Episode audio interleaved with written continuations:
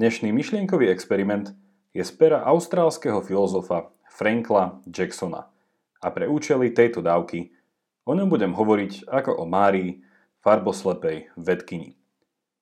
V poradí je to už štvrtý experiment, o ktorom na pravidelnej dávke hovoríme. A ak ste si ešte nevypočuli predchádzajúce tri, odporúčam vám šiestu a siedmu dávku. Na začiatku šiestej dávky okrem toho nájdete aj krátky úvod do sveta myšlienkových experimentov, kde spomeniem ich rozdiel a podobnosť s vedeckými experimentami a tiež základné funkcie, pre ktoré ich filozofia rada používa. Dnes bude reč o experimente, ktorý Jackson rozpracoval v dvoch esejach z 1982 a 86. Tá druhá, s názvom Čo Mária nevedela, čiastočne odhaľuje pointu celého experimentu. Experiment nájdete tiež pod menom Márína izba. A na YouTube si ho môžete pozrieť v angličtine, a to v krátkej a výstižnej animácii. Vítajte pri 9. pravidelnej dávke a po zvučke ideme experimentovať.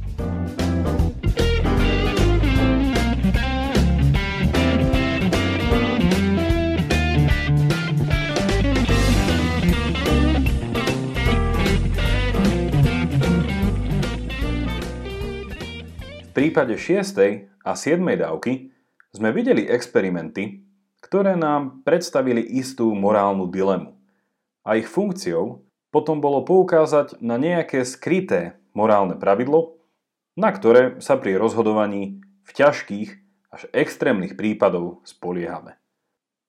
Cieľom týchto experimentov bolo zistiť, či je toto pravidlo správne a ak áno, tak prečo, ak nie, aké sú alternatívy. Pri dnešnom experimente tomu bude inak.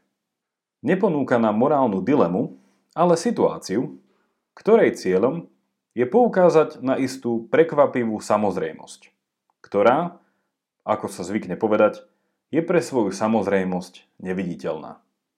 Inými slovami, je ako svetlo, ktoré cez deň nevidno. Experiment znie vo svojej pôvodnej verzii nasledovne. Citujem. Mária je geniálna vedkynia, ktorá je z nejakého dôvodu donútená robiť vedecký výskum v čierno-bielej izbe prostredníctvom čierno-bielej obrazovky. Jej špecializáciou je neurofyziológia zraku a predpokladajme, že počas jej výskumu sa Márii podarilo zistiť všetky možné fyzikálne informácie o tom, aké procesy prebiehajú počas toho, keď vidíme červenú paradajku alebo modrú oblohu. A tiež, keď používame pojmy ako červený, modrý a tak ďalej. Mária napríklad objavila, ktorá kombinácia vlnových dĺžok svetla oblohy stimuluje našu zrenicu a tiež presne objavila, ako táto stimulácia prostredníctvom centrálneho nervového systému spôsobuje stiahnutie hlasiviek a vedie k vypudeniu vzduchu z našich plúc, čo má za následok vyslovenie vety obloha je modrá. Čo sa ale stane, ak je Márii dovolené opustiť túto čierno-bielu miestnosť? Alebo čo ak dostane obrazovku s farebným displejom? Objaví niečo nové? alebo nie. Toto bola priama citácia z Jacksonovej eseje z 1982. Pozorní poslucháči sa môžu teraz oprávnene spýtať, prečo som tento experiment uviedol pod menom Mária farboslepá vedkynia. Odpoveď je nasledovná.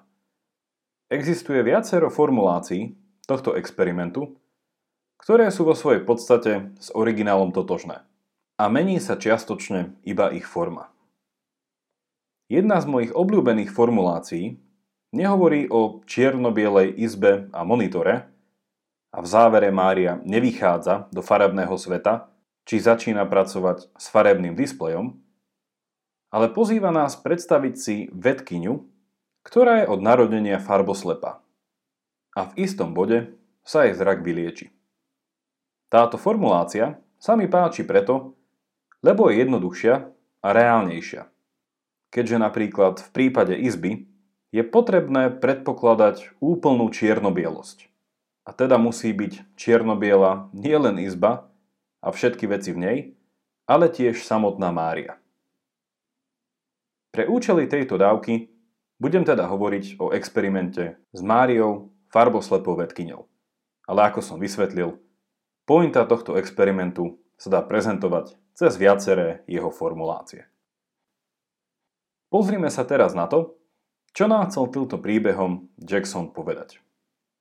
Skôr ako sa ale pustíme do spoločnej analýzy, skúste si teraz na minútu túto dávku zastaviť. A zamyslite sa najprv sami. Čo Mária nevedela, keď zdanlivo po vedeckej stránke vedela všetko? Čo nové objavila, keď mala po prvýkrát osobnú skúsenosť či zážitok vidieť svet farebne? Napríklad pred sebou uvidela červené jablko. Zamyslite sa na chvíľu. Pokračujeme teraz spolu ďalej. Pointou Jacksonovho experimentu je poskytnúť intuitívny argument proti tzv. fyzikalizmu alebo redukcionizmu. Tieto izmy zjednodušene hovoria to, že svet ako ho poznáme je koniec koncov zredukovateľný na procesy, ktoré vedia popísať a vysvetliť prírodné vedy, ako biológia, chémia či fyzika. Pre mnohých sú ešte naviac biologické, ako aj chemické procesy, vysvetliteľné cez fyziku, ktorá je tým pádom tou poslednou inštanciou poznávania sveta. Inými slovami, svet neobsahuje nič nemateriálne. Naše myšlienky, túžby, pocity, vnemy, či dokonca naše vedomie alebo mysel sú na najnižšej úrovni fyzikálnymi procesmi. Jacksonov experiment je tak hodenou rukavicou fyzikalizmu. Mária síce vedela úplne popísať a vysvetliť, ako funguje zrak, keď ale uvidela napríklad červené jablko, naučila sa o tomto jablku niečo nové. Niečo, čo sa nedozvedela svojim vedeckým skúmaním. Jej osobná skúsenosť je priniesla niečo nové – čo jej neprinieslo neosobné skúmanie z perspektívy tretej osoby. Inými slovami, to môžeme povedať ešte takto. Zatiaľ čo fyzikalizmus vidí svet cez kvantitu, teda niečo fyzikálne pozorovateľné a odmerateľné, červenosť jablka bola pre Máriu istou kvalitou, ktorá sa vymyká púhej kvantitatívnej analýze. Vlastnosť jablka o ktorej sa touto novou skúsenosťou Mária dozvedela, sa vo filozofii nazýva kvália. Ďalšími príkladmi kválie sú cítenie bolesti či hladu, pocit svrbenia a tiež emócie ako hnev, strach alebo závisť.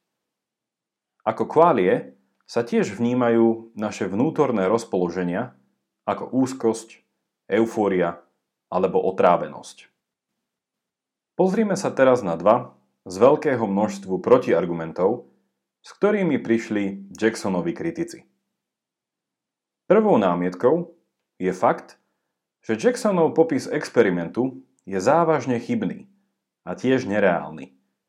Niektorí kritici tvrdia, že i keby bola Mária buď farboslepá alebo zatvorená v čierno-bielej izbe, stále by mohla mať farebné sny.